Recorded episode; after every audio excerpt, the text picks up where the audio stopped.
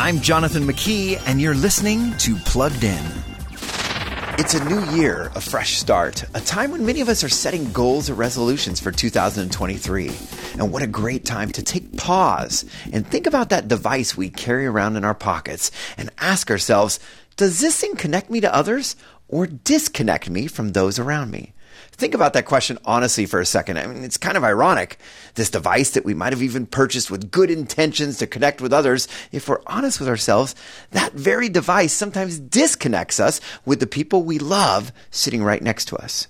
So what if you made a resolution this year to put that device back in your pocket whenever someone else walks in a room?